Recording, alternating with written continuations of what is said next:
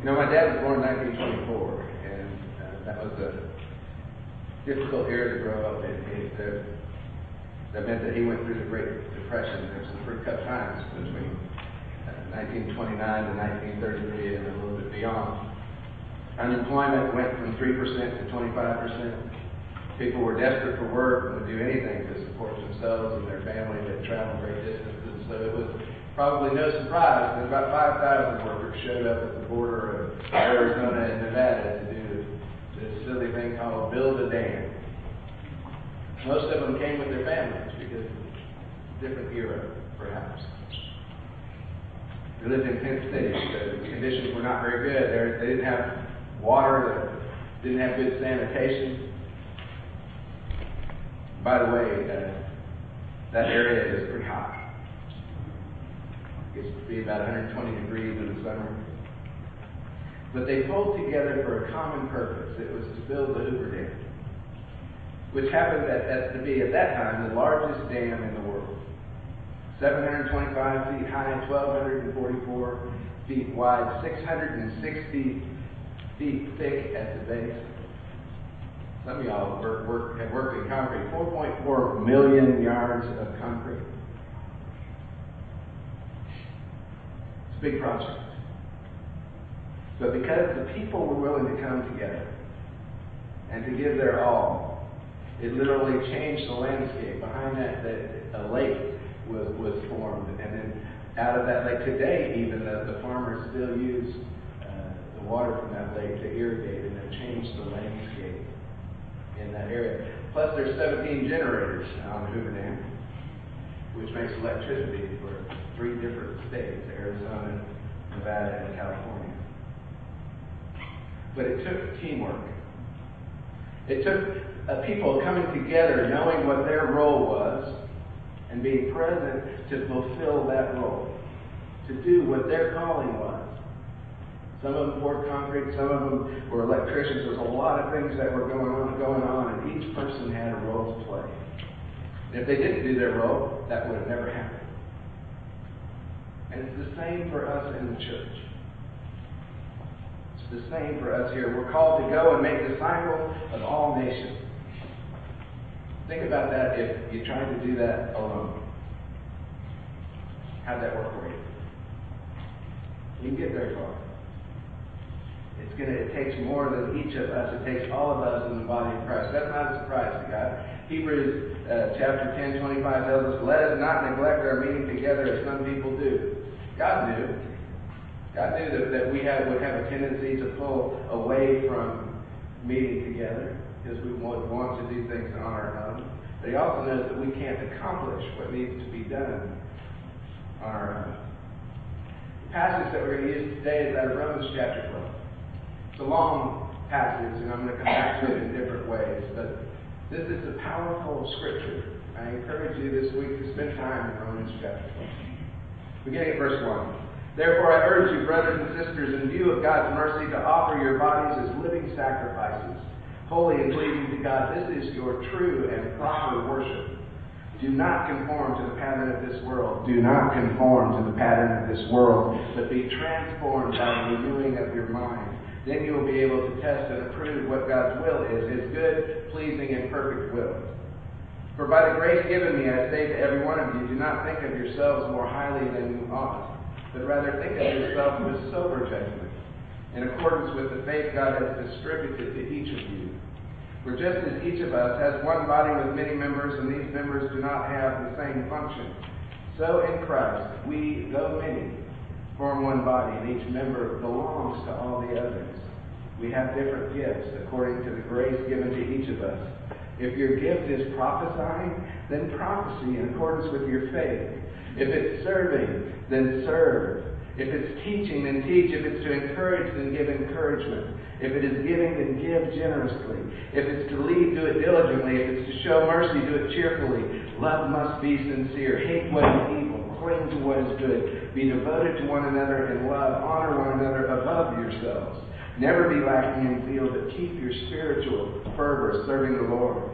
Be joyful in hope. Patient in affliction, faithful in prayer, share with the Lord's people who are in need, practice hospitality, bless those who persecute you, bless and do not curse, rejoice with those who rejoice, mourn with those who mourn, live in harmony with one another, do not be proud, but be willing to associate with people of low position. Do not be conceited. Do not repay anyone evil for evil. Be careful to do what is right in the eyes of everyone. Do not take revenge, my dear friends, but leave room for God's wrath, for it is written, It is mine to avenge, I will repay, says the Lord. On the contrary, if your enemy is hungry, feed him. If he is thirsty, give him something to drink. In doing this, you will heap burning coals on his head. Do not be overcome by evil, but overcome evil with good. It's the word of God for all people. So Chuck Swindoll was talking about a house church in a communist country. And the group had come together and they were meeting in the church and pretty they heard a knock on the door and there were two soldiers that came in and they lined folks up against the wall and, and they said and, and they said if, if if if you don't renounce your faith in Christ and leave right now, there'll be consequences for you. So a couple of them left and then over and then a few more left and and then the soldiers, one more time, they said, okay, this is your last chance. If you don't leave now, if you don't renounce your faith and leave, then we're going to take care of you. So a few more left, but there were still some who stayed. They stood. The soldiers went to the door and they locked the door. And they turned back to them and they, and they said, Now keep your hands raised in praise to our Lord Jesus Christ, brothers and sisters. For we too are Christians. And we have discovered over time that unless you're willing to die for your faith, you cannot be trusted fully. That group was completely dependent for God. They got overwhelmed. They understood what that song was saying. Overwhelmed by God. By His mercy. They're willing to die for. Of course, we don't live in that place, right? Soldiers aren't putting guns in our face. Churches are not illegal. But what if our lives depended what if our very lives depended on that kind of condition? What would we do? Billy Sunday once said, Going to church doesn't make you a Christian any more than going to a garage makes you an automobile.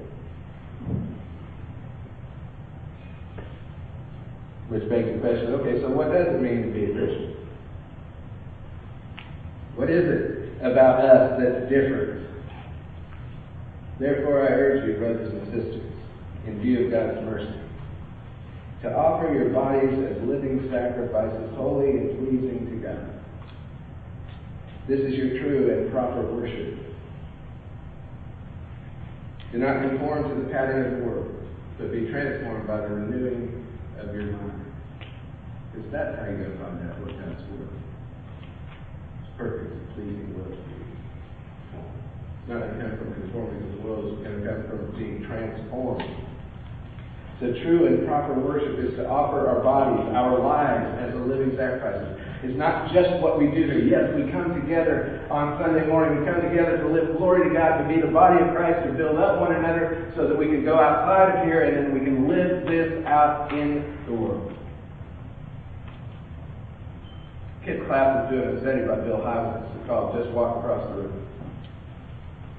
Three D's that Hybels came up with in, in sharing. Develop friendships. Then listen, what's the second? What's the second? Discover stories and discern well, what, what to do with that.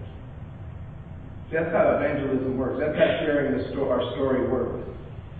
Develop relationships, develop friendships.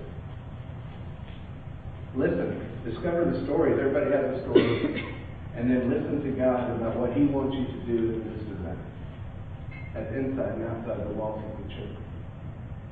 Worship is not just what we do here. It's a beautiful thing when we come together on Sunday morning to, to praise God. Our bodies as a living sacrifice means that worship is what we do more outside of here. When you look at your life, and when I look at my life, is my life reflective of God's worship? Am I worshiping God in the work that I do? Am I worshiping God in my relationship with Him? Am I work? That's my living this out. That's what it looks like.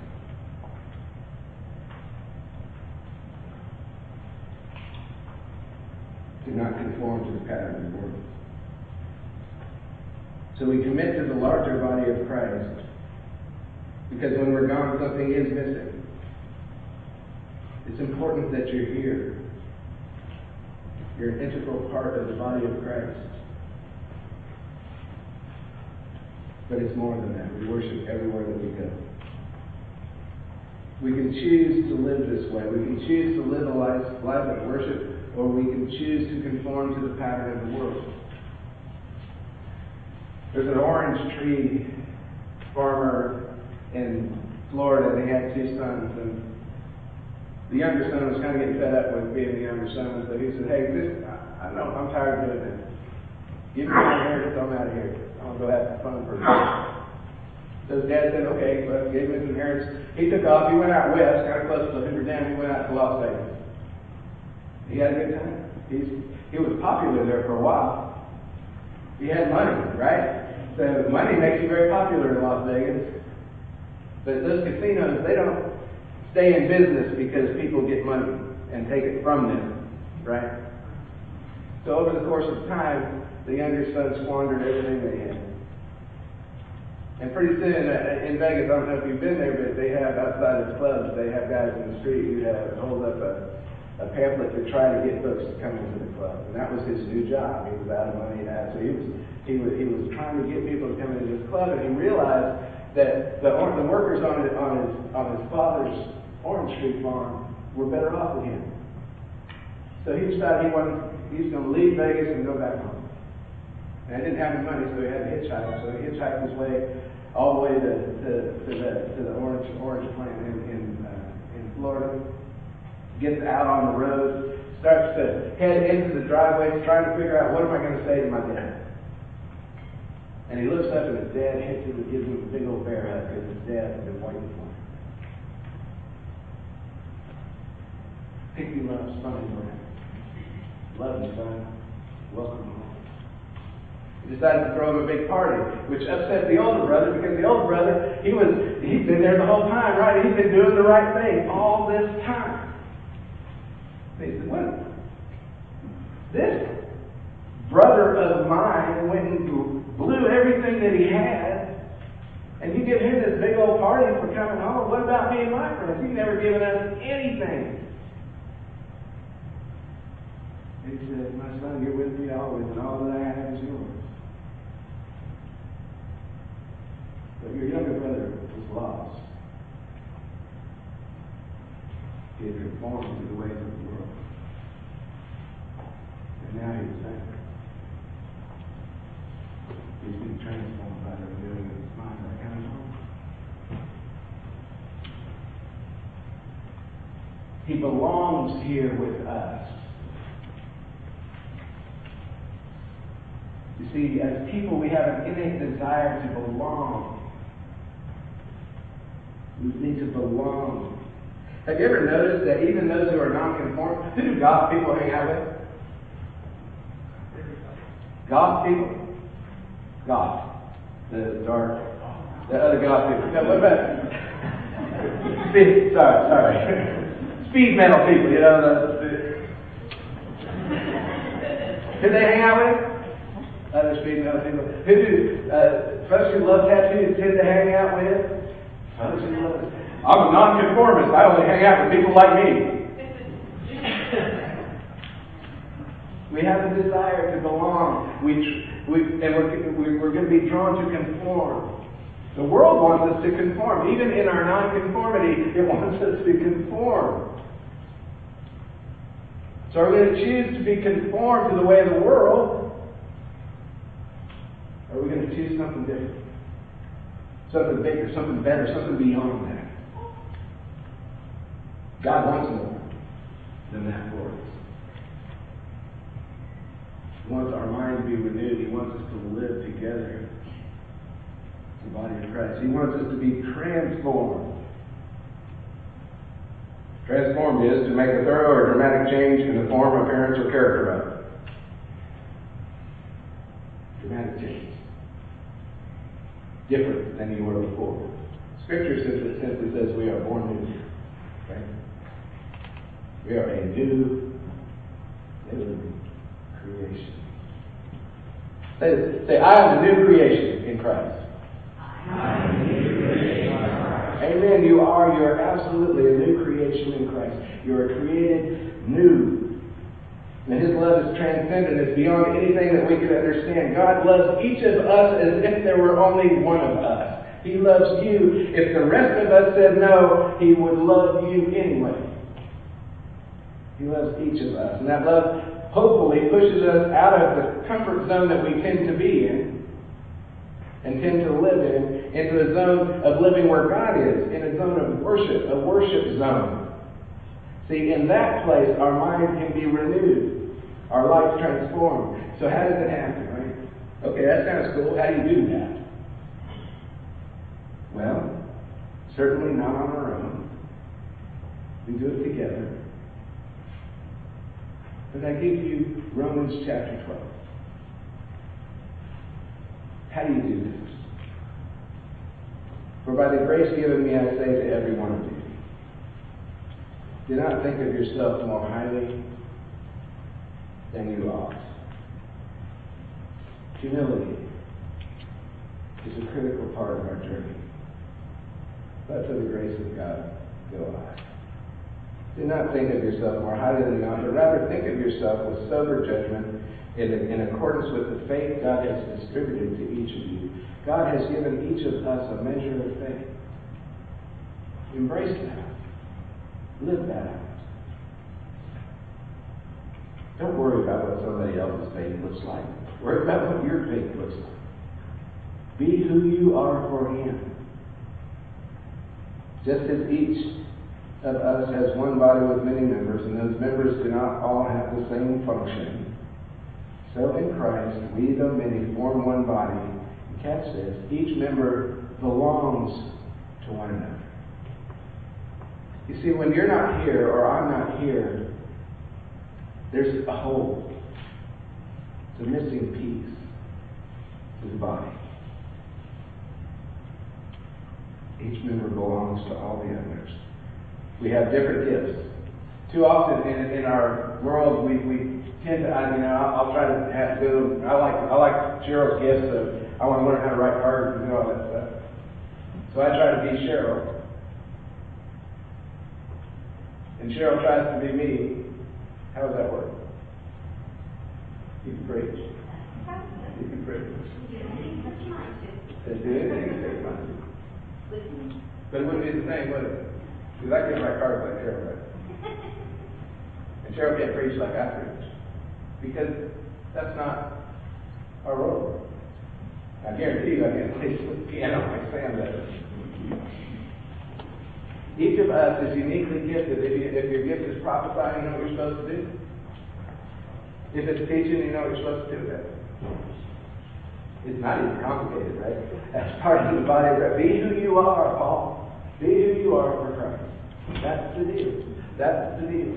It's not trying to be somebody else, because when we try to be somebody else, we end up lost and we end up in Vegas and, and we end up broke and trying to come, you know, hitchhike home. We don't need to do that. You need to be who you are. Jerry Brown needs to be Jerry Brown for Jesus. Yeah, you do. Don't shake your head now. You can't be anybody else anyway, man. Be who you are. It is good enough. It is who you're called to be. Live it out fully. That's the deal. How do you do this? Be who you are for Him. Be who you are for Him. Search for your gifts. If you're not, I don't know where my gifts are. Involve other people in that search. They'll help you find them. Yeah, they see you in a different way. They'll help you to see what it is that God has given to you. If it's given, give generously. I just thought since I'm a pastor, I'm supposed to say that. if it's to lead, do it diligently. Be who you are for Him. But he doesn't stop there, right? He goes, love must be sincere. Love must be sincere. That means that when we don't like each other, we love each other anyway. But we don't have to do it out of false pretenses. I've been in churches where that has happened and it's destructive where you put on your fake smile and your fake face. You, know, you, the stained glass masquerade is that song that Crowns sang. Where we all come and we act like we're all good and all okay when we're not. Be are. It's okay. You're going to have good days and you're going to have bad days. So I. Love must be sincere. Hate what is evil. Cling to what is good. Never be lacking in zeal passion. Passion for your God. Let Him overwhelm you. He wants to. He wants to. Practice hospitality. Then it gets harder.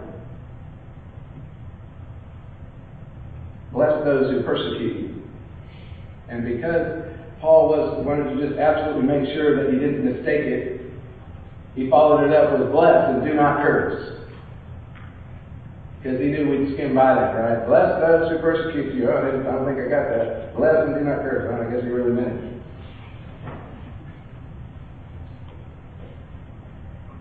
That's not easy. That's not easy. Is it?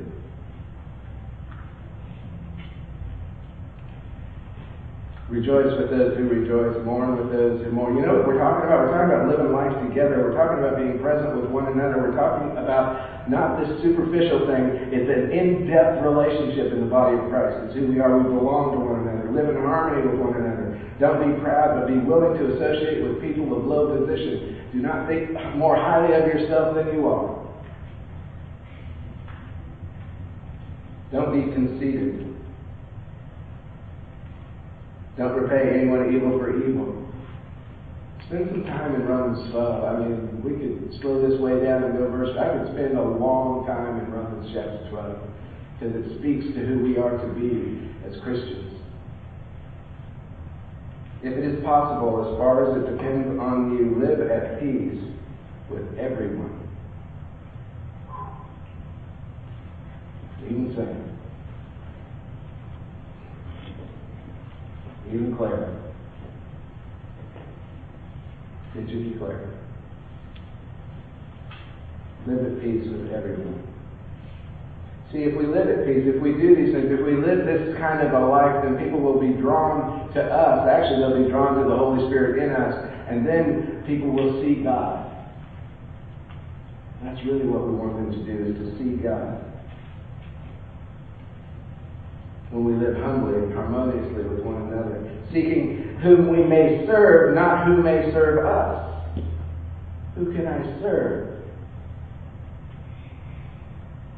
So we choose to be present so that we can experience the presence of the one who created us. So when we're in town, we, we come to church not as an, it's part of obedience, but it's not solely that. The body of Christ is weaker when you're not here. Now I know there's a few football fans, right? In here. Anybody? Thank you. John Ed Mathison, who uh, is the author of the series that we're in, ran across this list of reasons somebody wrote about why he won't go to football games anymore. Here's the top ten. Number one, the band always plays songs I haven't heard before. Number two, I can stay home and watch the game on television. Three, when I played when I was in junior high and I disagree with the way they coach now. My parents made me go to football games when I was a child. I'm going to let my kids decide for themselves. Number five, they're always asking you for money when you go to the stadium. Six, sometimes you have to stay late because the game goes into overtime. Seven, there might be someone at the game wearing the same thing as me. Number eight, you know, it's too hot or too cold. Nine, people at the game are unfriendly and don't speak to me when I go. Can. They keep changing things. They change the uniforms, the stadium, the plays, the coaches. I just don't like change, so I'm not going to go. It's kind of ridiculous in the context of football, right? What about in the context of church?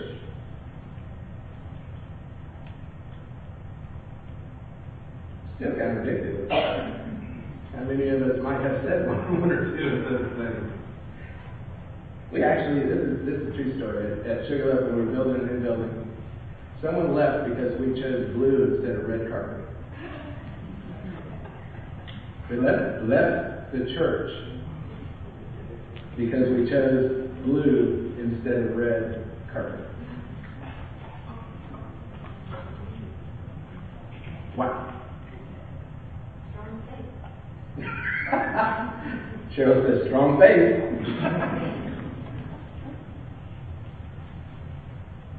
Let me ask you this. What keeps you from committing to become a more active part of the body of Christ here at Willow Springs? Think about that this week. And think about it in this way. Is it valid? Sometimes it's valid. I mean, Alyssa was right. Even though she's sleeping now. now she's sinking down in her seat for the evening. Sometimes it's, you know, there's a reason. There, there's a valid reason why we, we aren't able to come. Sometimes it's a valid reason. But oftentimes, it's an excuse. So that's one of the questions to debate this week for you is what's preventing me from becoming more active in Springs Flushing? And is it valid or is it just an excuse? Interesting thing, one of the recovery things, uh, I'm a recovering through if you didn't know that, um, that really helped me in my life was, was that if I focus on the problem, the problem increases. If I focus on the solution, the solution increases. And I've tried to live my life more by that. Because in my old life, I used to focus on the problem and I got stuck because the problem got bigger and bigger and bigger. I identify the problem now and move to the solution, and that's a powerful tenet for us in the church and in life.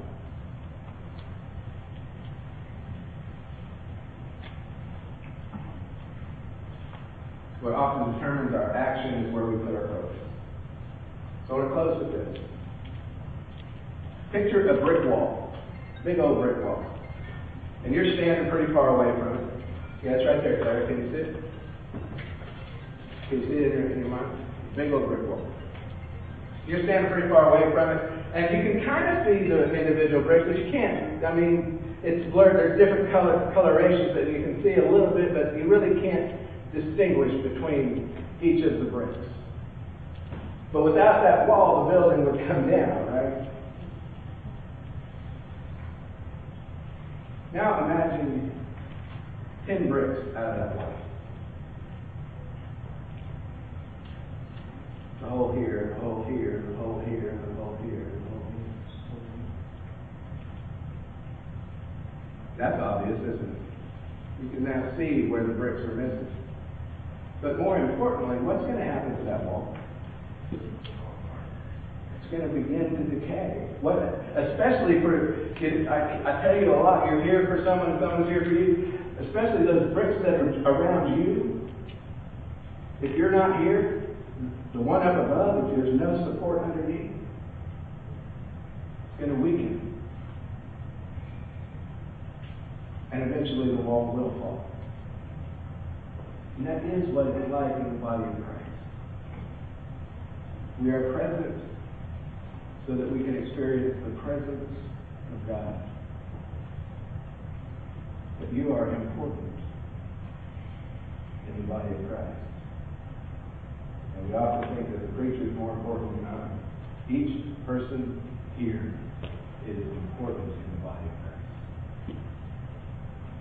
Both when we come on Sunday when we're outside.